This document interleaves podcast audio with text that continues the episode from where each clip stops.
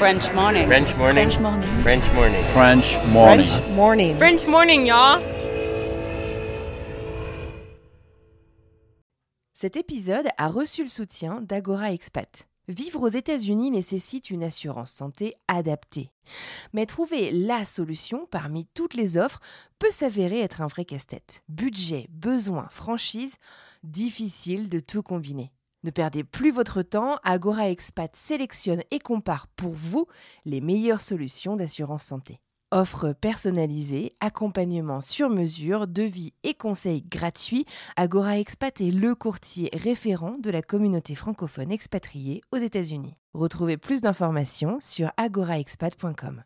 Et maintenant, place à l'épisode. Et c'était très différent forcément cette année où à la fois les deux QG n'étaient pas au même endroit et donc on se sentait pas comme en 2016 toute une ville qui vivait au rythme de l'élection et tout le pays avait les yeux fixés sur New York. Ça, c'était magique aussi. Moi, c'était ma première fois, donc ça me paraissait naturel. Mais quand j'y réfléchis, euh, non, c'était pas une élection normale à tout point de vue. Et euh, quatre ans plus tard, en 2020, moi, j'étais à Wilmington dans le QG, au face, en face du QG de Joe Biden, et donc pas dedans justement, c'est important, pas dedans à cause de l'épidémie, donc euh, à l'extérieur, et, euh, et Trump à la Maison Blanche.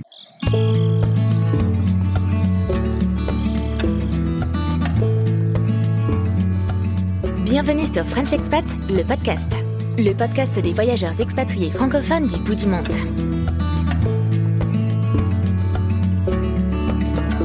Bonjour et bienvenue dans French Expat, le podcast, saison 2, épisode 11. Moi c'est Anne Fleur, je vous parle depuis Boston et aujourd'hui je vous propose une plongée dans les coulisses de la vie palpitante d'un correspondant télé français basé à New York aux États-Unis. En effet, Cédric Fesch, correspondant US pour BFM TV, me fait le plaisir de nous rejoindre aujourd'hui et ensemble nous revenons sur son parcours et ses quatre dernières années passées à décortiquer l'information américaine pour les téléspectateurs français. Il nous dit tout, comment il s'est préparé pour candidater à ce poste tant convoité? Il nous parle du studio télé dans son appartement new-yorkais, de ses quatre années passées à faire le one-man band, il nous expliquera, sans équipe télé, tout seul, à la rencontre des Américains, et aussi sa compréhension finalement de la culture américaine telle qu'il l'a découverte et qu'il l'a vraiment côtoyée. Bien entendu, on revient aussi sur l'élection présidentielle américaine, qui est toute fraîche, et il nous raconte cette semaine marathon de live télé avec la France depuis Wilmington, le QG de campagne de Joe Biden dans le Delaware. Je dois faire une petite parenthèse pour faire un coucou à mes copines françaises qui ont suivi l'élection américaine avec moi pendant plus d'une semaine. Allez, je ne vous raconte pas tout et je suis très heureuse de vous présenter à Cédric Fesch. Bon voyage en immersion et belle écoute. Bonjour Cédric. Bonjour. Bienvenue sur le podcast. Comment ça va? Bah ça va très bien, en, en, plein déménagement parce que je décolle de New York dans euh, allez, deux semaines, je crois, un peu moins de deux semaines. Ah ouais, d'accord. Donc on est vraiment, euh, on arrive à, à, se caler vraiment euh, au bon moment. Bah, merci beaucoup en tout cas d'accepter de venir nous raconter l'histoire donc d'un correspondant euh, de télé euh, sur le podcast, un correspondant donc euh, qui a vécu un mois de novembre, pourtant n'en est qu'à la moitié, sacrément chargé. J'ai hâte qu'on revienne un peu là-dessus. Est-ce que avant de commencer, ça t'embêterait de te représenter, nous dire un petit peu donc d'où tu viens, ton âge? Et puis bah, ce que tu fais dans la vie, donc pour ceux qui ne te connaîtraient pas, s'il te plaît. bah, je vais avoir 47 ans à la fin du mois, le 28 novembre ah. précisément, c'est l'anniversaire de la création de BFM TV. C'était ah, c'est marrant. Voilà. D'accord. Juste pour l'anecdote.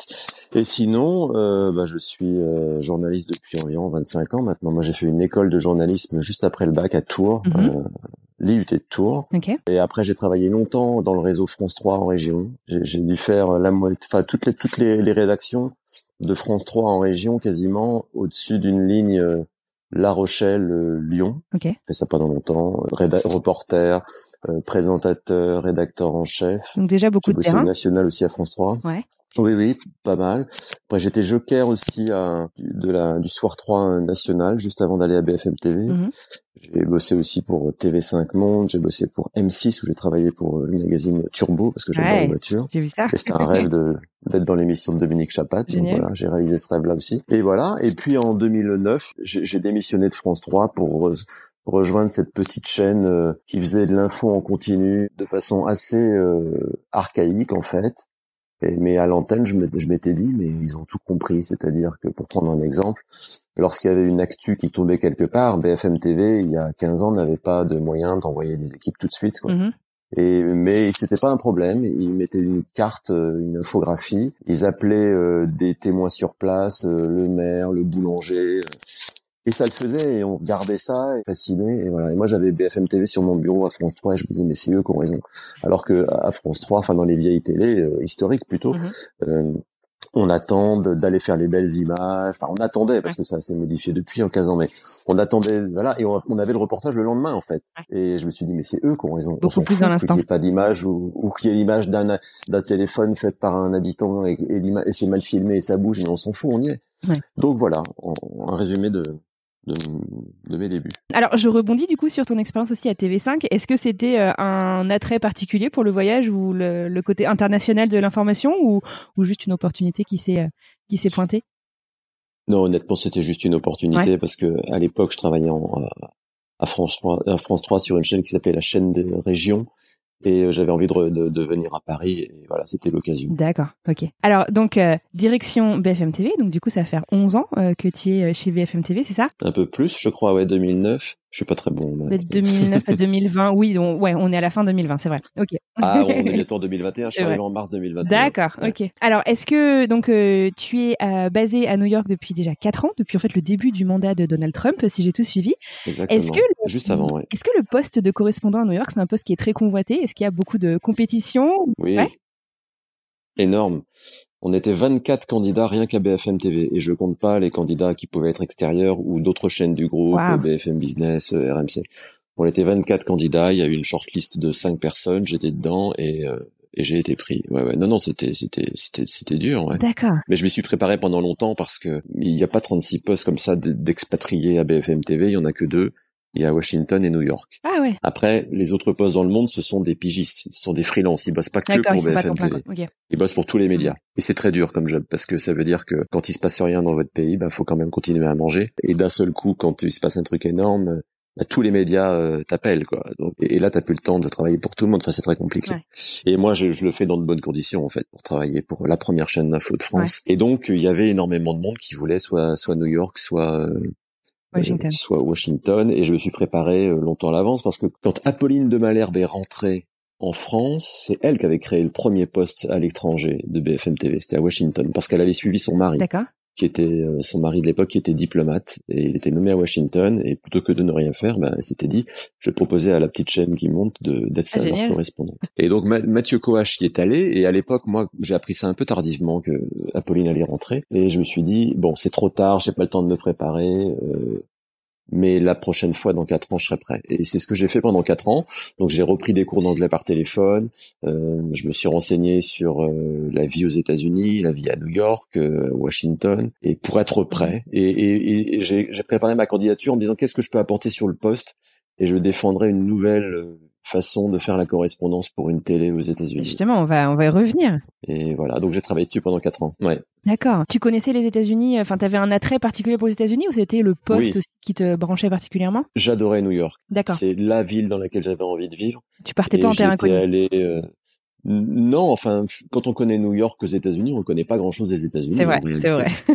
Et donc, euh, j'y étais allé six ou sept fois à New York, je crois, mais à chaque fois une semaine, pas plus. Mhm. Et à chaque fois, je me disais, mais comment je peux faire pour vivre dans cette ville? Ah, marrant. Euh, Je m'étais dit, euh, qu'est-ce que je peux faire? Est-ce que je fais de la boulangerie? Parce que c'est une spécialité française Très demandé, Enfin, Vraiment, ouais. je pensais à tout. Je me dis, je change de vie, je m'installe là. Et puis j'avais un peu oublié le, le idée. Voilà, je sentais bien que c'était pas très réaliste. Mhm. Et puis, euh, et puis voilà. Et puis c'est présenté l'opportunité de d'être de faire mon job pour euh, ma chaîne dans la ville que je préférais dans le monde avec Paris. Et c'était parti, quoi. D'accord, excellent. Et alors tu disais justement que comment est-ce que tu pouvais bah, rendre ta candidature à ce poste euh, hyper unique? Un truc qui est frappant quand on te suit, moi je te suis sur Twitter depuis plusieurs années, c'est que tu es un peu un one man euh, show quoi. Enfin, One man band, Ouais, one man band, c'est le terme exact. Ah d'accord, ici. ok. Donc c'est c'est Ouais. pas c'est même pas inventé. Euh, donc t'as, enfin, tu, tu tu fais tes reportages tout seul. Enfin c'est quand, quand tu regardes les reportages, c'est assez impressionnant en fait de se dire qu'il y a qu'une seule personne à la technique, au micro. Euh, tu peux nous raconter un peu comment t'as développé ça? Ouais, c'est un peu injuste parce qu'à chaque fois les gens disent euh, ah ouais mais il y a de toute façon il- on on voit que lui à l'antenne mais il y a plein de monde derrière la caméra et en fait non mais c'est pour ça que je le cache pas parce que évidemment quand on fait un reportage tout seul en se cadrant tout seul avec un téléphone sur une perche à selfie euh, et qu'on tient tout on doit se cadrer on doit réfléchir à ce qu'on dit on doit bouger c'est pas exactement la même qualité qu'un reportage avec euh, un, un, caméraman, avec un preneur de son, avec des gens qui ont mhm. produit le reportage, c'est-à-dire qui ont calé les rendez-vous. On appelle ça des producteurs, qui ont calé les rendez-vous. Là, moi, je fais tout seul et quand je conduis la voiture, il y a personne qui la conduit pour moi. Et du coup, euh, pour caler les reportages, euh, voilà, faut que je m'arrête. Et il y a des fois, ça m'est arrivé d'aller à l'antenne sur un ouragan et de passer plus de temps à réfléchir, à régler des problèmes euh, d'eau, de, de connexion, de réseau et tout ça. Et j'arrive à, ça y est, j'ai enfin tout mis en place pour faire mon direct. Et je me dis, mais qu'est-ce que je raconte au fait? voilà, ça, ça, ça, m'est arrivé plusieurs fois. Ouais. Et voilà. Et donc c'est pour ça que je le cache pas. Je trouve qu'en plus, du coup, ça me ça me donne un côté un peu effectivement, ça sort du ça sort du lot quoi. Donc je me suis dit, faut, faut Indiana pas Jones de l'info? Ouais, j'irai pas jusque là. Mais euh, mais disons que je me suis dit, mais pourquoi cacher les contraintes? En fait, ça fait partie du, du mhm. job et les gens comprendront mieux, puis ça les intéressera peut-être davantage. Et j'ai l'impression qu'effectivement, ça ça attire un peu l'œil quoi. Donc voilà comment je travaille, euh, tout seul avec mes téléphones et mon drone aussi de temps en temps. Tac, ok. Alors donc du coup, on revient sur ton départ. Donc ça y est, tu as euh, le poste de New York tant convoité. Euh, Est-ce que tu es parti seul? Non, je suis parti en couple. D'accord, ok. Comment ça se passe donc quand on est journaliste? Il y a des visas presse, c'est ça? Oui, il y a un visa I, qui est un visa assez facile à avoir en fait quand on est dans une rédaction. Il s'appelle le visa I, ça dure 5 ans. Mm-hmm et c'est renouvelable facilement. D'accord. Mais ça, ça ouvre pas beaucoup de portes en réalité. C'est-à-dire que c'est un visa qui permet de dépenser des devises étrangères aux États-Unis, mais c'est tout. J'ai pas, j'ai pas le droit de travailler pour un média américain, par exemple. C'est fermé, quoi. J'ai pas le droit d'aller euh, travailler, d'aller arrondir mes fins de mois en travaillant dans un restaurant. Enfin mhm. voilà, j'ai le droit juste de dépenser des, des euros convertis en dollars et de parler des États-Unis sur mon antenne en France. Voilà. D'accord. Et ça a un gros inconvénient, c'est que pour les conjoints, que j'allais demander, ouais. Ça, ça permet de ne rien faire en fait. Ah, ouais. que moi, mon, mon, mari, il avait un job en, France, mhm. il a jamais pu avoir son visa. Ah mince. Un visa de travail. il est sur mon visa et il peut rien faire. Voilà. D'accord. Donc c'était c'est ce qu'ils appellent ici aux États-Unis un visa shopping. C'est-à-dire que le conjoint peut juste faire du, faire du shopping et dépenser euh, l'argent et c'est tout. Ah, c'est dur ça. D'accord. Ok. Enfin, c'est dur. Après, il y en a qui sont qui, qui sont très contents avec ça, mais oui, d'accord. Euh... Mais non, non, mais c'est un, vrai challenge bah dans l'expatriation parce que si le conjoint s'ennuie et déprime, toi ta mission elle a beau être intéressante, elle est passionnante, bah oui, à un moment donné ça bloque. Quoi. Donc euh, et quatre ans c'est long quand même, quatre ans si on s'ennuie quoi. Donc faut trouver un intérêt. D'accord. Alors donc du coup, on est euh, quoi été 2016 euh, C'est parti direction New York et une de tes première mission, bah, c'est euh, la campagne euh, présidentielle de 2016. Tu aurais vraiment eu un début et une fin de mandat absolument historique. Est-ce que tu te souviens du coup du... C'était quoi, le 4 novembre 2016 C'était le 8 novembre, l'élection de, de, Donald Trump. Ouais. Ouais, Et là, le 3 novembre, c'est toujours... Premier mardi euh, premier mardi, voilà, c'est ça, de, de la du mois de mmh. novembre. Ouais, bah c'était dans New York parce que ça avait une spécificité cette élection, c'est que les deux candidats étaient de New York, euh, Trump dans sa Trump Tower euh, et Hillary Clinton était là, était là aussi, et elle son QG, c'était le Javits Center. Ah une sorte de palais des congrès tout vitré euh, sur le bord de, de Hudson à l'ouest de Manhattan. Voilà. Donc ça c'était pratique pour couvrir comme élection. Et c'était très différent forcément cette année où à la fois les deux QG n'étaient pas au même endroit et donc on sentait pas comme en 2016 toute une ville qui vivait au rythme de l'élection et tout le pays avait les yeux fixés sur New York. Ça, c'était magique aussi. moi, c'était ma première fois, donc ça me paraissait naturel. Mais quand j'y réfléchis, mhm. euh, non, c'était pas une élection normale à tout point de vue.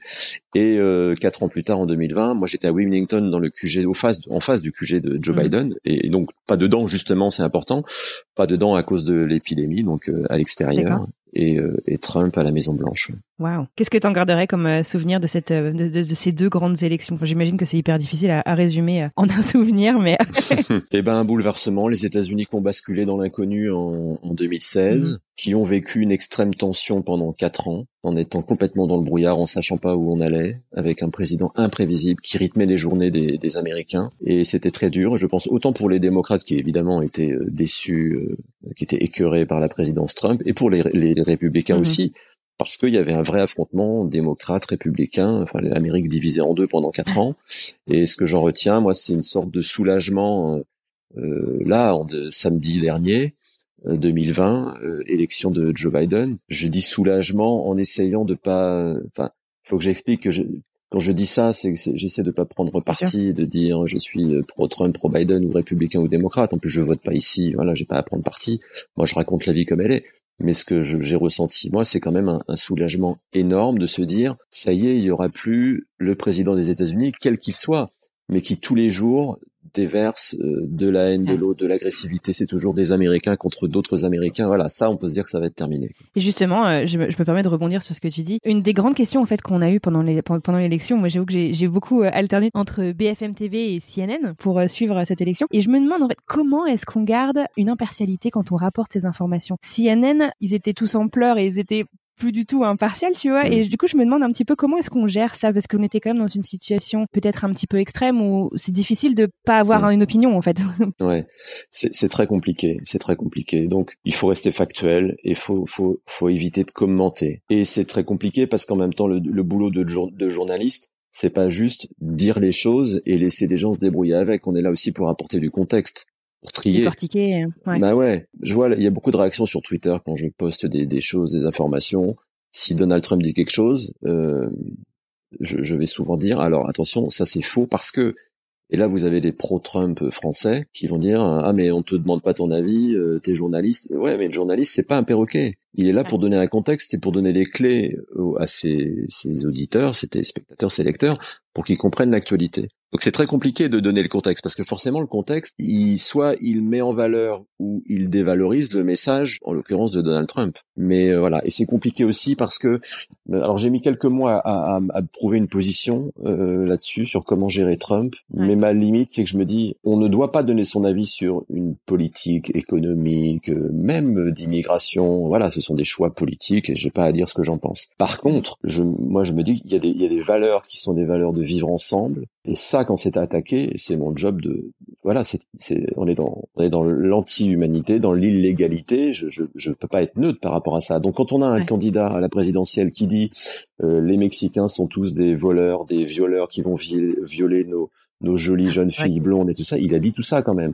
Là, on peut, on peut, on peut pas dire bah, c'est une opinion comme une autre. Non, c'est pas une opinion comme une autre. Donc là-dessus, je revendique de, oui, de perdre de la neutralité, mais parce que pour moi, il, on peut pas être neutre. Je voudrais pas franchir un point Godwin aussi rapidement, mais en même temps, euh, sous, sous, quand Hitler était au pouvoir, est-ce qu'il fallait traiter Hitler comme une, une un, dirigeant comme les autres? Non, je pense pas. Je pense qu'à un moment donné, il mm. faut dire quand les choses sont pas normales quand même. Bien sûr.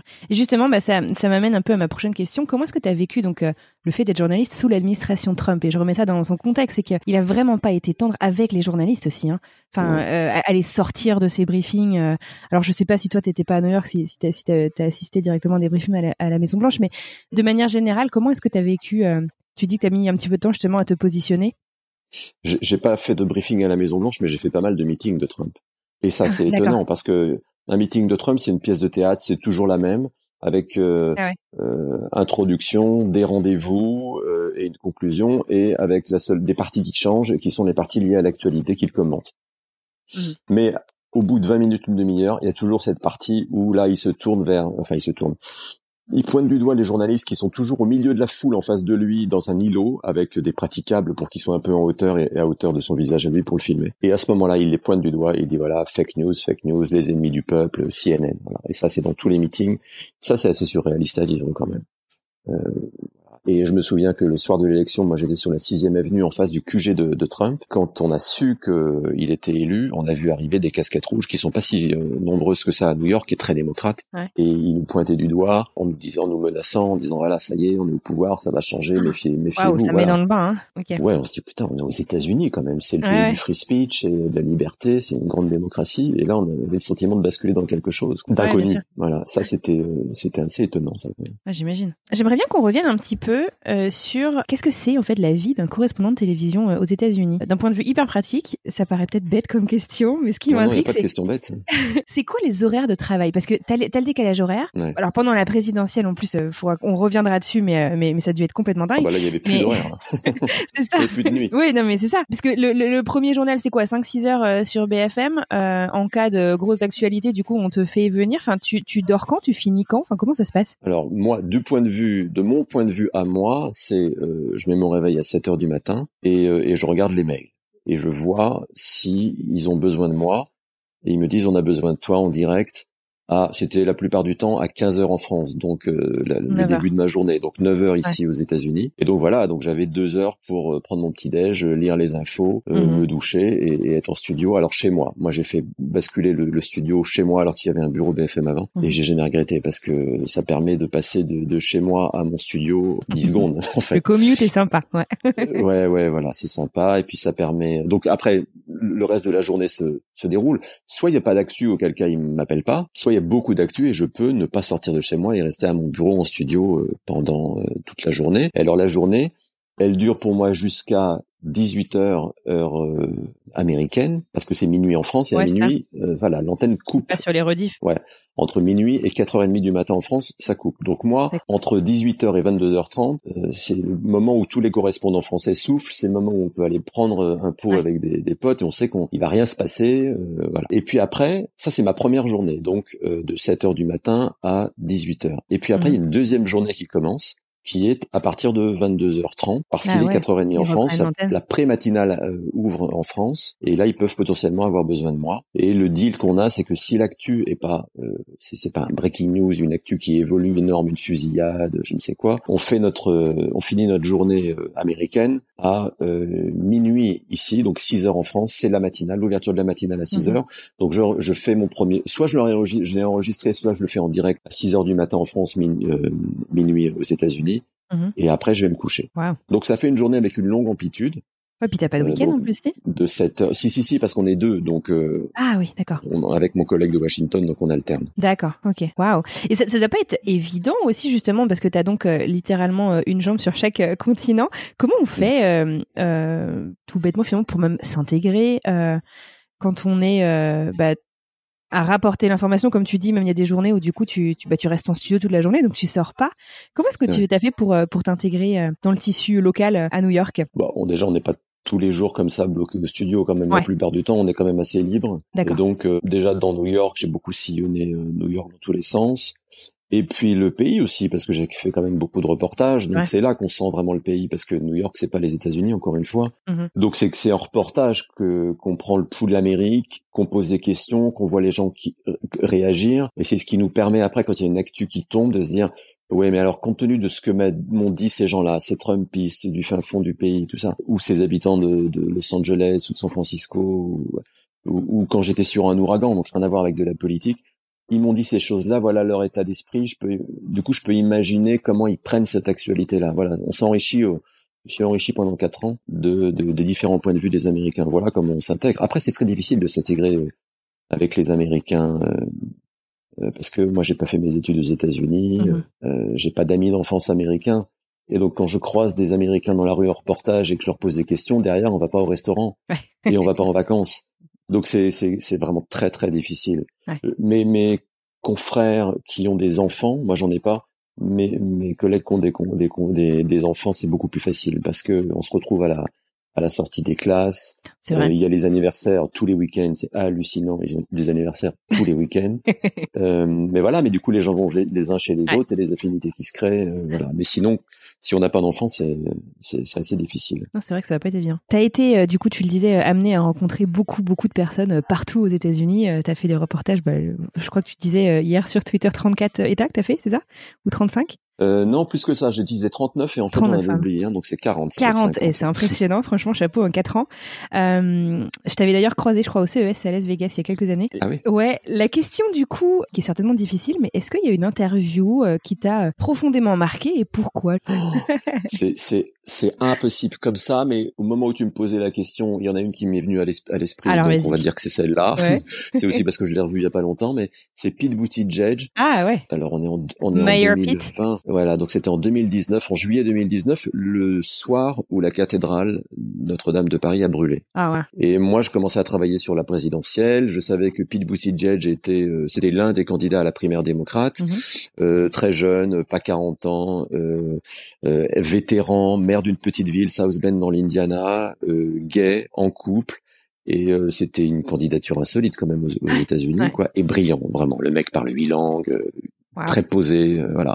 Et euh, moi, je me disais, mais ce mec a, a des chances, quoi. Et euh, bon, un an plus tard, non. Mais, mais quand même, on peut reparler plus tard. Euh, à mon avis, il sera dans le gouvernement, lui. Il- on n'a pas fini d'en parler. Et donc, euh, je me rends à sa première réunion de, de funding euh, à New York, à Brooklyn. Et euh, c'était prévu depuis quelques jours. Et puis évidemment, ce qu'on n'avait pas prévu, c'est que Notre-Dame brûlerait. Donc, euh, c'était un bon coup de- d'essayer de l'avoir en interview. Et il m'a parlé. Et il m'a parlé en français, puisque je lui ai posé une question. Ah, je, non, je crois que je lui ai posé la question en anglais. Il m'a répondu en français sur Notre-Dame parce qu'il voulait que ça soit entendu en France. Waouh.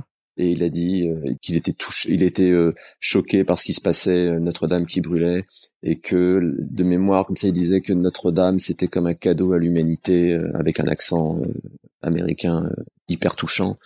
Et voilà. Et c'est une, euh, c'est une, c'était un, un- un bon coup de l'avoir en français, et c'est une interview qui a fait le tour du monde qui a été reprise par énormément de, de médias qui m'ont pas demandé mon avis, qui l'ont pas racheté, alors que normalement c'est l'usage quand même. Et sur BFM TV, elle est pas passée. Euh, Ah ouais enfin, si, elle est passée une fois en pleine en pleine nuit. Bah oui, parce qu'on était à fond dans, dans Notre-Dame Ouais, il y avait autre chose à en couvrir à ce moment-là, quoi, et ouais. on en avait- on n'en était pas encore aux réactions à l'étranger, Mhm. et surtout pas de Pete Buttigieg que personne ne connaissait. C'était pas non plus Donald Trump Oui, c'était un phénomène, mais ouais, bien sûr, je comprends. Voilà, mais euh, voilà, j'étais très fier de mon coup. C'était un, c'était un vrai scoop, Ouais. mais euh, ça n'a pas eu de répercussion en France. Voilà, ça fait partie de ces petites injustices.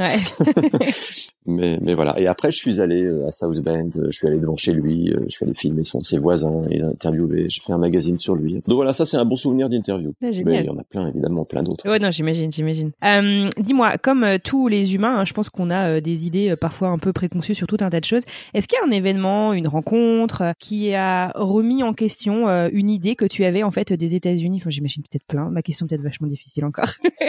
euh, Non, que t'as vu en arrivant aux États-Unis. plein qui ont remis en question la vision que j'avais des États-Unis. Alors en même temps, je te disais, j'étais conscient de connaître New York et pas les États-Unis. Donc j'étais vraiment, euh, j'avais un regard vierge complètement. Et j'ai, je pense avoir un peu compris les Américains. Faut rester humble, mais je crois avoir compris la complexité de ce pays. Euh, il y a plusieurs Amériques. Il y en a deux grosses, on va dire grossièrement. Il y a l'Amérique des, des côtes qui sont aussi, euh, qui est aussi l'Amérique des villes en fait. Donc euh, New York, euh, Washington, Ouais. euh, Miami. Euh, de l'autre côté, euh, Los Angeles, San Francisco, San Diego, Seattle, Mhm. et qui sont toutes des villes qui profitent à fond de la, de la mondialisation, euh, des, euh, des smartphones, de la, de, de la digitalisation, de- le fait de pouvoir commander sur son ordinateur et d'avoir tout le, le lendemain en bas de sa porte. ouais. Ouais, parfois le jour même, de euh, qui, qui profitent à fond des brassages euh, avec les étrangers, qui comprennent bien où est la- quel est l'intérêt. Il y a cette Amérique-là qui est et qui vote beaucoup démocrate quand même quand on regarde la carte de l'élection c'est tout bleu quoi. Ouais. et puis il y a l'Amérique profonde qui euh, qui n'a pas besoin du reste du monde les États-Unis déjà euh, le connaissent pas ils connaissent pas forcément bien leur pays déjà ils connaissent leur leur état ils voyagent pas ils ont pas besoin ils sont très heureux. Euh, souvent, ce sont des zones très rurales. Alors, là, je pense par exemple aux farmers. Ils, voilà, ils vivent sur leur ferme et ils passent des journées entières parfois sans voir d'autres euh, êtres humains, dans une nature extrêmement hostile, avec des éléments euh, qui se déchaînent. Quand ils se déchaînent, ils sont terribles. Les ouragans, la neige, la, la chaleur, Vraiment. voilà. Euh, une nature qu'on ne connaît pas. Euh, nous, en France, on n'a pas idée de ce que c'est de tomber sur un alligator euh, ou un serpent à sonnette ou euh, voilà, c'est quand même assez incroyable ça de pouvoir croiser ça dans la nature. Un ours, euh, voilà. Il y a des gens qui, ces, ces gens-là, ils ont besoin d'être armés pour ces, ces, ces raisons-là, d'avoir un gros pick-up très puissant, et ils comprennent pas du coup. Et, et les gens de Washington ne comprennent pas non plus ces gens-là. Euh, vous avez la personne de Washington, elle est avec sa, sa Toyota hybride, euh, les armes, elle voit vraiment pas du tout pourquoi on a des armes. Et forcément, le farmer, avec son gros pick-up, il en a besoin et ses armes, il comprend pas le mec de Washington qui veut le faire rouler en voiture électrique sans armes. Voilà. Et, et ces deux Américains, là, ils ont le droit d'exister tous les deux et ils ont des, ils ont des, euh, c'est très légitime. Leur vision de l'Amérique est très légitime à tous les deux. Ouais. Et il faut les arriver, faut arriver à les faire se comprendre entre eux. Bon courage, Joe Biden. Ouais, c'est clair. Non, mais c'est clair. Il va y avoir un gros travail de réconciliation euh, euh, là-dessus. Mm. Alors du coup aussi, ça m'intéresse de voir un peu la vision française là-dessus. Je, je suis sûre que tu en as entendu euh, plein. Euh, moi, je vois avec euh, les, les gens avec qui je parle qui sont encore en France, on entend souvent, tu sais, dire euh, parce que finalement on a une vision très démocrate, comme euh, mais, mais, mais les Américains sont bêtes s'ils ont voté pour Trump, alors que c'est bien entendu beaucoup plus complexe, comment tu le dis. Bien sûr. Et du coup, je me demande un peu, euh, euh, est-ce que euh, toi-même, tu as, eu peut-être un petit peu à batailler au sein, euh, je sais pas, des, des rédactions pour éviter... euh, Les clichés? Ouais, voilà, c'est ça en fait finalement. Batailler non parce que moi j'ai la chance d'être dans une rédaction qui, euh, qui qui nous écoute beaucoup, qui nous fait énormément confiance. Ça c'était une découverte Ouais. d'ailleurs en étant correspondant ici. Quel point ils nous faisaient confiance. Euh, euh, dis-nous ce que tu peux dire ou est-ce que ce que tu fais soit quand est-ce que tu es vraiment dispo et, et comment vous voyez ça? Enfin franchement j'ai la chance de travailler dans une rédaction intelligente et à l'écoute ouais. et euh, oui évidemment il y a des clichés euh, de France. Effectivement les américains sont pas bêtes encore une fois. C'est pour les raisons que je viens de te donner. Euh, les américains qui votent Trump ils sont on n'est pas que c'est pas comme en France. Ici les, les américains sont très individualistes. Mm. Et c'est pas parce que ce sont des, des salauds d'égoïstes, c'est parce que leur société fonctionne comme ça. Il n'y a pas une indemnisation chômage comme en France, il n'y a pas une assurance santé comme en France. Donc tous les jours, il faut gagner de l'argent. Ils sont obnubilés par l'argent, vraiment. Ils pensent qu'à ça tout le temps. Il faut engranger des dollars. Mais c'est parce que ils sont pas sûrs d'avoir une retraite. S'ils tombent malades, leur vie s'écroule. Euh, avoir un cancer, ça peut vouloir dire ben, mourir parce qu'on pourra pas payer ses soins. Euh, voilà, euh, vous avez un enfant qui, a, euh, je sais pas, une, opération cardiaque, un truc très compliqué, maladie chronique, et eh ben, va peut-être falloir vendre la maison et tout, quoi. Et vivre dans un mobile home. Voilà, la vie américaine, c'est ça. Donc ils ont ils font des choix de vie, ils ont des décisions, ils ont des priorités dans la vie qui ne sont pas celles des Français mm. parce qu'ils n'ont pas la vie des Français. Voilà. Et ça, forcément, les Français ont du mal à comprendre. Et les Américains comprennent pas les Français. Non, c'est vrai, c'est que des euh, communistes. Et, et Emily in Paris, je sais pas si vous, enfin, je pense qu'on en a beaucoup parlé en France, ceux qui regardent. Moi, j'ai adoré. Hein. Je suis aux États-Unis depuis dix ans, mais j'ai trouvé ça très drôle et très juste quand même. Oui, c'est drôle. Faut pas le prendre comme un documentaire. Bien sûr. Voilà, c'est drôle et les clichés sont assez justes, même s'ils sont grossis. Bien sûr mais des deux côtés. Exactement. C'est la vision que les Américains ont des Français et inversement. non, c'est vrai. Parce que toi, tu vis aux États-Unis? Oui, moi je suis à Boston depuis. Euh, ah, d'accord. Ah, on est voisins en fait. Mais tout à fait. la façon dont on rapporte les informations entre la France et les États-Unis, j'imagine que c'est aussi un peu différent. En France, on parle pas facilement d'argent, on dit pas pour qui on a voté. Hmm. Est-ce qu'il y a des sujets qui sont tabous aux États-Unis ou est-ce que au contraire tout est tout est permis? Non, c'est beaucoup moins tabou qu'en France, c'est vrai. Euh, euh, exactement ça, c'est-à-dire l'argent par exemple. L'argent est pour qui on a voté. Alors, t'imagines bien que dans l'Amérique de Donald Trump, moi, si j'avais pas pu demander aux gens pour qui ils avaient voté et pas les politiques, ça aurait été compliqué. Alors, il y a des réticences parfois, hein, mm-hmm. euh, surtout au bout de quatre ans, plus qu'il y a quatre ans d'ailleurs. Les gens étaient plus euh, fiers, peut-être. Euh. Ouais, c'est ça. Ceux qui avaient voté Trump étaient fiers d'expliquer pourquoi. Maintenant, ils ont compris que ça posait problème. Ouais, enfin, l'Amérique est tellement, les tensions sont tellement exacerbées que les gens préfèrent ne plus trop en parler. Enfin, c'est la vérité du moment là. Hein. Mm, bien ça, sûr, ça bien encore évolué là, mais donc oui, il y a moins de tabous d'argent et de politique qu'en France. c'est plus facile pour travailler et puis les Américains ont l'habitude de passer à la télé. Enfin, euh, pour eux, passer à la télé, c'est pas, euh, c'est pas un événement. Je dire une bêtise, un, mot de travers. Euh. Non, ils sont contents de parler à la télé. Puis ils ont tous, tous envie d'être stars et d'être connus. et puis en France, ils ont oh, la France. Trop la classe. Ça, ça c'est un truc que j'ai appris en étant ici.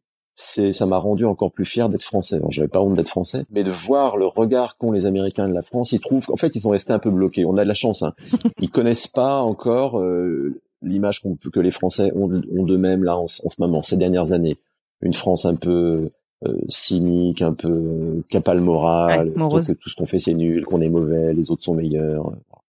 Euh, et les Américains, ils ont pas du tout cette image-là. Ils pensent que, alors, ils sont un peu bloqués encore à Edith Piaf. C'est vrai. Euh, au romantisme. Ah ouais. ouais, c'est vrai. une, chanteuse française, c'est Edith Piaf. C'est impressionnant ça. C'est vrai. Et c'est les parfums, et c'est le luxe, c'est le, romantisme, c'est la gastronomie, voilà. Mais quand on réfléchit bien, c'est assez vrai tout ça. Mm. Alors eux, évidemment, ils fantasment ça parce que c'est loin. Mm. Mais euh, voilà, et je trouve que ça ferait du bien aux Français de venir, à tous les Français, faudrait euh, faudrait payer un voyage à tous les Français aux États-Unis et à l'étranger en général pour qu'ils se rendent compte de l'image qu'ils ont euh, aux États-Unis. Une petite cure de bonne humeur, ça ferait du bien à tout le monde. Euh, ouais, ouais, ouais, et qu'ils se rendent compte aussi de la chance qu'ils ont de d'avoir euh, ce mode de vie, ces, ces congés, de, de, prendre le temps de vivre, ce que les Américains ne savent pas faire. Mm. Et, et, on a de la chance en France de savoir faire ça. Et, et d'avoir de la nourriture, des bons produits, de, ouais, de prendre le temps de vivre. C'est tout à fait vrai. Euh, Est-ce que ton expérience justement de correspondant ici, t'as appris des méthodes journalistiques aussi qui sont peut-être propres aux États-Unis, ou, ou est-ce que finalement euh, on travaille de la même manière euh, des deux côtés euh, de l'océan? Non, on travaille pas de la même manière ici. Alors c'est paradoxal, mais ils sont, ils continuent à travailler un peu à l'ancienne en fait. Il y a des méthodes de cinéma, ah c'est-à-dire les équipes, les grosses chaînes de télé. Je parle pas des chaînes régionales qui travaillent un peu comme les chaînes en, France, les petites chaînes en France, mais c'est-à-dire équipe réduite, à l'iPhone aussi, comme moi, au bout de quatre ans, je l'ai vu beaucoup se développer. Mais au début, j'étais tout seul, mm. et maintenant, euh, dans la rue, il y a beaucoup de journalistes étrangers, surtout ou chaînes régionales, qui travaillent à l'iPhone. Sinon, les Américains, les, grosses chaînes de télévision, elles ont des moyens de ah ouais, ouais, ouais. Mais beaucoup de personnes, en fait, ça c'est étonnant. C'est pour ça aussi que le chômage est aussi bas aux États-Unis, c'est qu'il y a plein de petits jobs, quoi.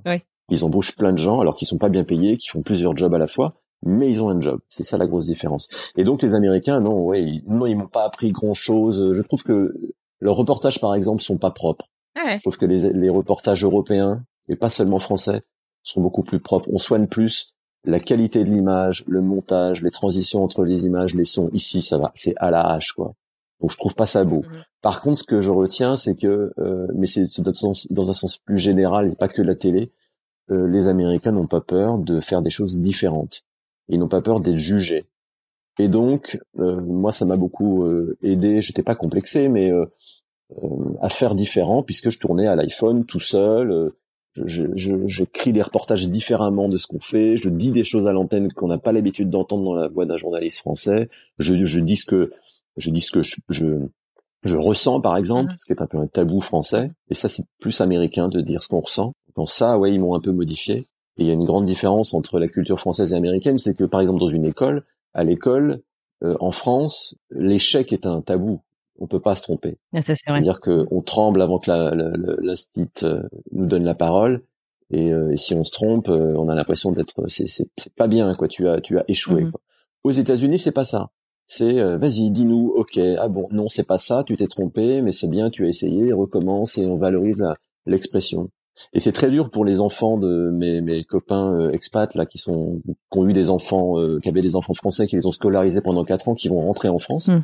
Et, euh, et à chaque fois, c'est dur parce qu'ils veulent parler tout le temps, ils veulent prendre la parole en classe tout le temps, et en général, le, le réflexe des instits, c'est mais arrête de parler comme ça, il n'y a pas que toi dans la Ah, classe. c'est une adaptation euh, complètement différente.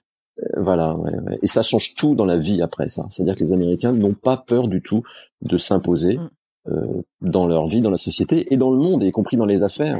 Alors que nous, les Français, on a toujours un complexe d'infériorité quand même, faut bien le C'est dire. vrai, c'est vrai, c'est tout à fait juste. Et en même temps, on est très fiers de la France. C'est très paradoxal. On a l'image d'un d'un peuple fier, un peu arrogant, et c'est vrai qu'on a ce côté-là parfois. Oui, c'est la France, les valeurs, la France, machin.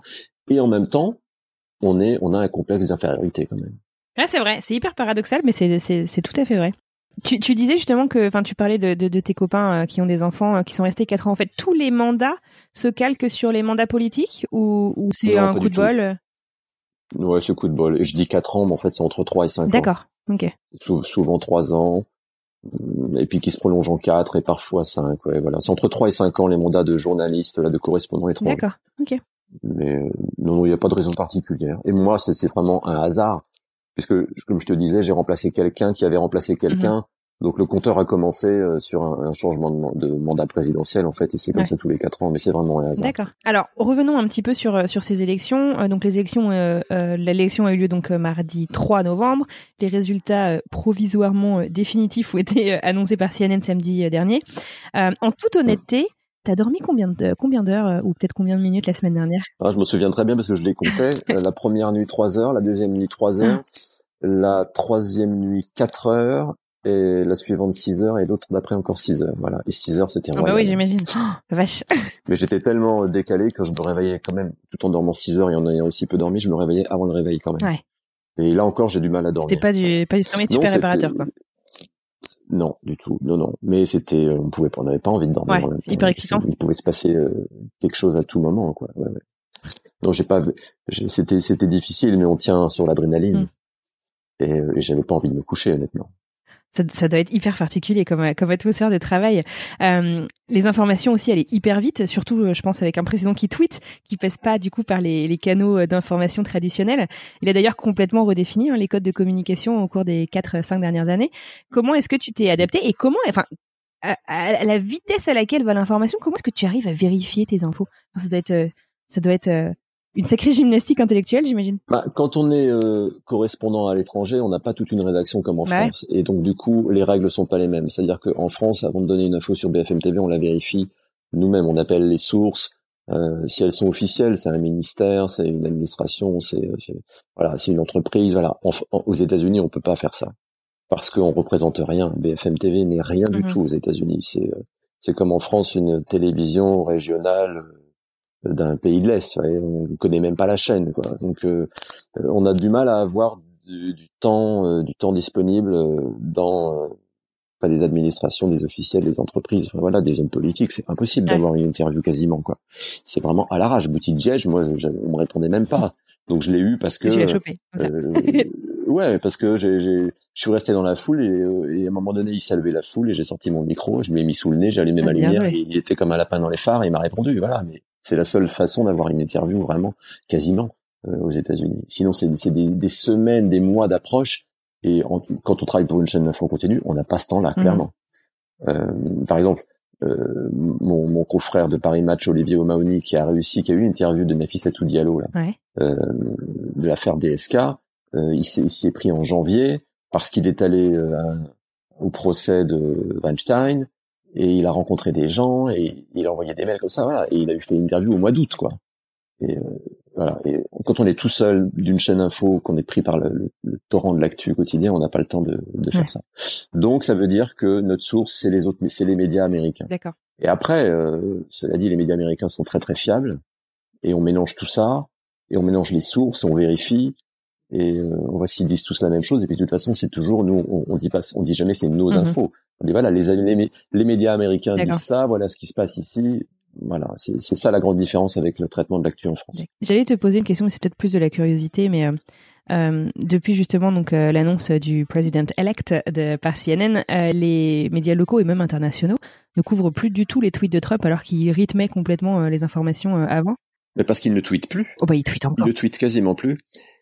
Alors déjà pendant pendant le- le- l'élection, le, processus électoral, à part dire euh, j'ai gagné fraude, j'ai Ouais, gagné fraude, euh, il n'y avait pas grand Il chose. pas c'est on, va pas le, on va pas le répéter à chaque fois. Mhm. Et là maintenant, ils retweetent en permanence, euh, en rafale, des dizaines et des dizaines de tweets de gens qui le soutiennent et qui sont d'accord avec lui pour dire qu'il y a des fraudes. Mhm. Enfin, on a compris sa position, si tu veux. Il y a, il y a plus de développement. Ouais, bien quoi. sûr. Et, et en plus, tout est faux. C'est-à-dire tout ce qui tweet est faux là, mais vraiment. Ouais. Toutes les fraudes, c'est théorie. Enfin, il y a aucune preuve. C'est euh, on est dans la théorie conspirationniste euh, à 100%. Ouais. Donc c'est pour ça qu'on en parle un peu moins. Ouais. Quoi. Et puis, on- je pense que les médias américains sont aussi dans projetés dans l'avenir maintenant. Comment Trump va se comporter avec Biden Comment se passera la transition Que fera-t-il après euh, le 20 janvier Mhm. Et que va faire Biden Et pareil, qu'est-ce qu'il va faire après le 20 janvier? On en est là. Quoi. Est-ce que euh, y a une anecdote, euh, un truc marrant qui t'est arrivé peut-être en couvrant ces élections de 2020 que tu voudrais partager? Quand tu me poses la question, le truc qui me vient à l'esprit, on va faire ça, on va être naturel, c'est oui. quand je suis sorti de ma voiture, j'arrivais sur le parking du QG de Joe Biden, Mhm. et euh, quelques minutes après, je vois l'alerte qui tombe sur le téléphone. Euh, voilà, ça y est, enfin un média s'était décidé à dire, ça y est, on considère que il a, il a suffisamment de bulletins, de bulletins dépouillés pour considérer qu'il a suffisamment d'état, il est élu, ça changera plus. Mhm. Et là, euh, quelques, allez, cinq minutes plus tard, j'entends euh, crier sur le parking et je, je sors la voiture, je prends mon, mon téléphone et je commence à filmer deux femmes qui arrivent, deux blacks avec l'une qui avait un foulard euh, avec un drapeau américain et euh, qui disent euh, euh, on a parlé, on a parlé, euh, on est les États unis d'Amérique, on n'est pas les États désunis, on n'est pas désunis, on n'est pas désunis, on est unis, unis. Et tout ça, elle disait ça en marchant Ouais. avec le poing levé. Et ça m'a marqué parce que je me suis dit, euh, ce sont des gens qui, ce sont des militants qui venaient au QG de Biden. Euh, ils avaient voté Biden. Ça fait quatre ans qu'ils supportent Trump. euh, et puis euh, là, la campagne a été très dure quand même. C'est une opposition. Et, euh, et je me suis dit, c'est marrant que leur premier réflexe ce soit pas de dire on a gagné ou Joe Biden a gagné et euh, dans un esprit un peu revanchard. Il n'y avait pas du tout de revanche. Il y avait à côté l'Amérique est de retour, notre Amérique unie. Ça y est, on va tous être à nouveau ensemble. Et ça, ça m'a marqué parce qu'en 2016, c'était pas du tout ça. Et comme je te le disais tout à l'heure, en 2016, les Trumpistes, ils, euh, ils défilaient en disant on a gagné, vous allez voir ce que vous allez voir, vous qui n'avez pas voté pour Trump. Voilà. Et ça, j'ai trouvé ça hyper émouvant. Et c'est à ce moment-là que j'ai senti la chape de plomb qui se levait en fait. Je me suis dit ah c'est vrai qu'on va plus avoir un président quel qu'il soit qui tous les jours diffuse euh, sur Twitter, à la télévision, euh, des paroles toxiques en fait et de, de la haine en fait et de l'agressivité. Waouh, mais c'est vrai que rien que tu racontes cette scène, ça donne des frissons. quel est, enfin, dans quel état d'esprit du coup est-ce que tu quittes euh, le pays? Ouais, c'est une question qu'on me pose beaucoup en ce moment et j'ai toujours la, la même euh, réponse. Je suis euh, triste de partir et content de rentrer. Euh, triste de partir parce qu'évidemment euh, c'est quand même une vie exotique. Je suis conscient que c'est une vie insolite d'être ici, que de se réveiller tous les jours à New York, d'être sur le trottoir à New York. J'ai toujours l'impression que c'est le Truman Show qui démarre le matin quand je descends, euh, je vais dans la rue et euh, il y a le soleil qui se lève, euh, il y a euh, les, les superintendants qui passent le jet d'eau sur le trottoir, hello et tout. C'est vraiment c'est le Truman Show quoi. Ça recommence tous les jours quoi. Et euh, donc ça c'était génial. Les amis que je me suis fait ici, ça vraiment ça va. ça- Et puis et puis parce que la vie en France, va je sais qu'il y a de l'amorosité, donc euh, triste de quitter ce pays qui est hyper optimiste pour retrouver un pays qui va pas bien en ce moment, qui est mon pays mais qui va pas bien. Et en même temps content de retourner chez moi parce que c'est chez moi, c'est mon pays, il y a mes amis, il y a ma famille, il y a la, bouffe française, il y a les petites routes françaises, euh, il y a les projets que j'ai en France, euh, mon, nouveau boulot en France. Donc ça va être ça va être génial. Et puis aussi parce que je me suis, pour tout dire, quand je suis venu ici aux États-Unis, j'avais tout envisagé y compris de parvenir en France. D'accord. Moi, je l'avais pas dit à personne, ni à mes employeurs, ni à mes parents, mais euh, ça leur aurait fait peur. mais je m'étais dit, on sait jamais, ma vie va changer, je vais, je vais, ouais, je vais avoir. fait adopter le pays. Ouais, voilà. Et en fait, j'ai compris au bout d'un an ou deux qu'en fait non. Ah ouais, rapidement. J'étais pas devenu américain. Ouais, j'étais pas devenu américain et que je le deviendrai pas. Parce qu'on a des valeurs en France qui sont ce que je disais tout à l'heure, de prendre le temps de vivre. Euh, l'argent n'est pas tout dans la vie la gastronomie. Euh, ici, ils sont tout le temps en train de courir après le temps, quoi. Mmh. y compris prêts à mal manger parce que c'est du temps perdu et ça, ils s'assiedent à peine pour manger, quoi. Alors que moi, j'adore passer des heures à, à manger et, et j'ai remarqué que les, Américains, les, les Français, encore plus ici, ils s'assiedent à table et de quoi ils parlent? De bouffe et du prochain repas qu'ils feront ou des précédents repas qu'ils ont fait. Enfin, c'est incroyable pour ça. Donc voilà pourquoi je suis voilà, je rentre dans mon pays et ça, ça va être un déchirement, je le sais. Et, euh, j'ai les larmes qui montent aux yeux en en, parlant, mais euh, mais non, je suis content de rentrer en France. Ouais. Ça s'entend. Si c'était à refaire, tu reviens du coup ou pas? Ouais, à refaire là, c'est-à-dire on me dit tiens, on a à nouveau besoin de toi en correspondant, est-ce que je reviens? Mmh Ouais, alors peut-être pas tout de suite, mais euh, ouais, je crois que je serais capable de plonger. Mais ouais, il faut faire une pause, mais mais ouais, ou un autre pays. Moi, maintenant, j'ai envie de découvrir le Japon. je rêve du Japon. Oh, ce serait génial. Parce que je pense que c'est un des rares pays pour un Européen dans le monde où euh, on peut vraiment être paumé. C'est-à-dire que d'un seul coup, on est dans la rue et on, on comprend pas ce qui est écrit, euh, on comprend pas la, langue. Les, les, usages sont parfois inverses de, les bons usages sont complètement inverses au, Japon. Enfin, on est complètement paumé. Je pense ça c'est intéressant à vivre. Ouais, et encore un, un, un, gap culturel qui doit être super intéressant à creuser aussi. Euh, alors, tu m'as dit que du coup, tu étais euh, aussi heureux de, découvrir et de te lancer dans un nouveau poste. Est-ce que tu peux nous en dire un petit peu plus? Qu'est-ce que, À quoi ressemble la suite pour toi? Oui, ce que je peux dire, c'est que bon, déjà, je rentre à BFM TV. Je travaillais sur la, je vais travailler sur la matinale, ah. qui est euh, la. Ouais, je suis très content. Alors, j'ai déjà travaillé à la matinale. J'ai fait six ans de matinale. J'ai été quatre ans rédacteur en chef adjoint de, la matinale semaine, et après, j'ai été, j'ai fait la même la même fonction sur le, mhm. week-end. Et, euh, et donc je vais être euh, le reporter attitré de la matinale, c'est-à-dire que tous les jours je serai dans une ville différente, là où se passera l'actu. Ah, donc je peux très bien être le lundi euh, à Paris, en région parisienne, le mardi à Marseille, le mercredi à Brest. Mhm. Voilà. Donc ça va être très fatigant, mais c'est exactement ce qu'il me faut parce qu'honnêtement je me voyais mal retourner passer ma journée sur la moquette du, du bureau parisien après avoir été ici euh, chez moi euh, ou, ou sur le terrain. Euh, voilà. Moi, j'ai eu un parcours très particulier parce que j'étais reporter, présentateur, encadrant dans ma petite carrière et à BFM TV. Normalement, je, enfin, un, rédacteur en chef, il repart pas sur le terrain, ça se voit pas ça. Et moi, j'y suis retourné par, par ce biais de la correspondance à l'étranger. Et donc, j'aurais pu redevenir à nouveau encadrant à BFM TV, mais encore une fois, je me voyais pas m'enfermer. Donc ça reviendra peut-être. Hein. Mais pour l'instant, je trouve ça bien de rester sur le terrain, de continuer à faire ce que j'ai fait aux États-Unis, mais en France, et de redécouvrir le pays, c'est-à-dire de me prendre une bonne grosse dose de France. Là. Voilà. J'ai besoin de ça en fait. Je trouve c'est bien comme transition. Ah, c'est clair. Bon, écoute, moi étant bloqué aux États-Unis, ça me fait d'autant plus rêver. euh, Petite question traditionnelle euh, de fin d'épisode pour nous. Euh, qu'est-ce que tu serais, tu penses, sans avoir fait cette euh, parenthèse un peu, un peu hors du temps, parce que tu as vraiment vécu des, enfin, t'as as vécu des, des moments aussi bien surréalistes que incroyables aux États-Unis. Est-ce que tu penses que tu serais ami avec le Cédric qui serait resté en France pendant les quatre dernières années? Oh bah oui, je serais quand même ami avec lui parce que quand même. Bah ouais, ouais, il était pas si inintéressant que ça quand même, je pense. Enfin, j'espère. Enfin, de mon point de vue à moi. Mais euh, euh, non, mais j'avais besoin de faire des choses nouvelles. En, il y a, il y a quatre ans, euh, j'aurais fait des choses nouvelles de toute façon. Alors c'était là, c'était les États-Unis, mais, mais, voilà, j'avais j'avais plein de projets de toute façon. J'avais trois quatre idées en tête, donc j'aurais fait quelque chose, c'est sûr.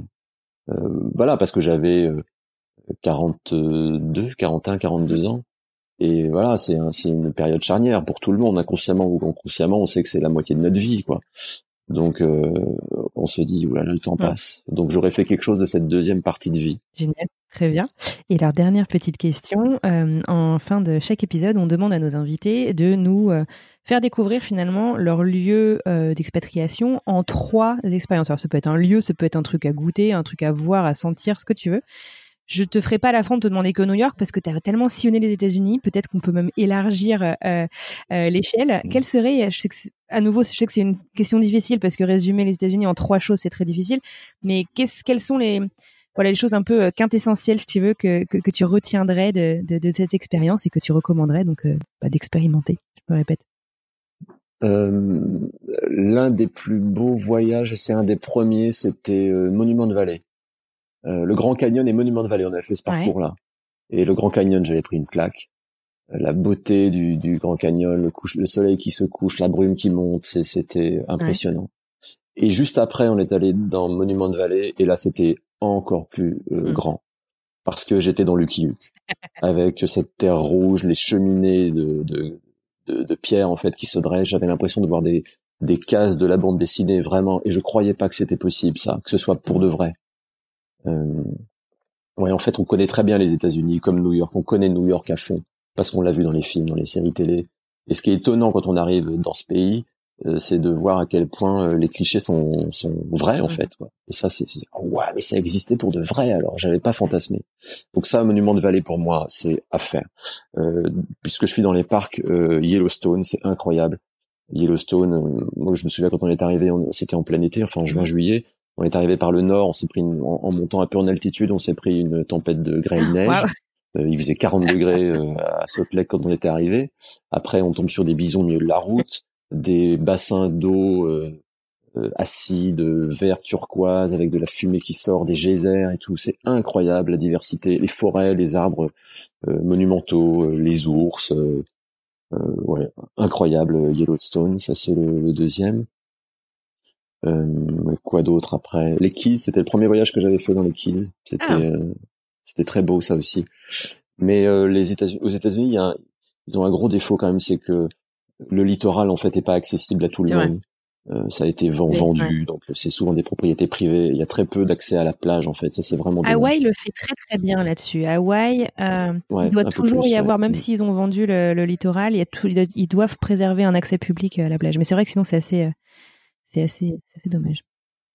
Et puis sinon New York quand même, il y a un endroit à New York ah. qui, a été vraiment ma respiration et surtout pendant le confinement, c'est Central Park. Central Park. Euh, euh, les footings dans Central Park, monter par le sud, euh, faire le tour du grand réservoir et, redescendre, la respiration que c'était pendant le confinement, ouais, parce que nous on avait le droit de sortir quand même et d'aller s'étendre dans Central Park. Ouais. Quelle respiration c'est Et la vue de Central Park, moi je m'en je m'en lasse pas. Quoi. Et la vidéo que tu as sur ton compte de cette tortue qui a l'air mais de vivre sa meilleure vie dans le lac Central ah Park, ouais. fait avec ton drone, j'imagine, magnifique. Non non non, avec l'iPhone en zoomant. Oh, ouais, c'est impressionnant depuis le château qui est au milieu. Il y a un château au milieu de Central Park. C'est assez peu connu quand on est touriste de passage comme ça, mais il y a un, petit château. Et c'est cet endroit-là que je l'ai filmé. Oui, effectivement. Elle, prenait ah ouais, On aimerait bien à cette place, elle a l'air bien. Super. Et le truc qui m'avait fait un déclic quand euh, la première fois que je suis venu à New York, je me souviens, c'était justement d'avoir fait un footing dans Central Park et de revenir par la la 74e euh, rue, 70e, je sais plus, euh, euh, là où il y a le Dakota euh, Dakota Building où euh, John Lennon s'est fait abattre. Et je me souviens d'avoir d'avoir fait ce footing, donc on est dans un état un peu second après un footing, on est plein d'endorphines, et d'être passé là en pèlerinage euh, pied de ce Dakota Building, là où il s'est fait abattre, et, je me souviens très bien que j'étais revenu et que et que j'avais eu les larmes aux ah yeux vraiment. Et, euh, je m'étais dit mais t'es là voilà. Parce que je me souvenais en plus que tu parlais du petit Cédric euh, tu parlais de celui d'à 4 ans mais moi je pensais à celui qui était tout petit et qui avait appris euh, qui avait pas compris la mort de, de John Lennon en fait. Euh, j'avais pas compris ce qui s'était passé pourquoi on tue un chanteur. Et euh, et là de me retrouver ça ça avait été le déclic. Et je crois que c'est là que la l'histoire d'amour avec avec New York a, a été vraiment scellée quoi ah ouais vraiment c'est une magnifique conclusion, ça donne des frissons tout ça. Je te remercie infiniment d'avoir passé euh, Merci cette petite heure euh, avec moi. On te souhaite euh, bah, tout le meilleur hein, pour ton retour euh, en France, que les adieux, enfin les, c'est pas des adieux, que les au revoir soient pas trop déchirants. Non, au revoir. Exactement. Et puis bah, on aura plaisir à te suivre. Alors la matinale de BFM TV, elle sera peut-être un petit peu trop tôt pour moi à Boston, mais on gardera quand même un œil sur tout ça. Merci beaucoup Cédric. Merci à toi.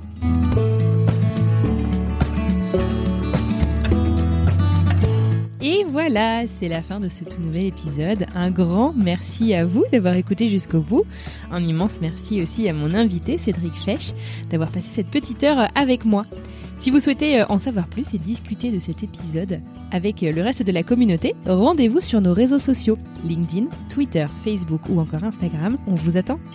Puisque vous êtes encore là, c'est que vous avez certainement envie de soutenir le podcast et vous n'avez vraiment pas idée à quel point je vous en suis reconnaissante. Si c'est le cas, rendez-vous sur votre application de podcast préférée, abonnez-vous, mettez plein d'étoiles et un petit commentaire, c'est vraiment un super moyen de nous soutenir. Sur ce, je vous souhaite une excellente semaine. J'ai hâte de vous retrouver dans quelques jours pour une nouvelle histoire. À bientôt.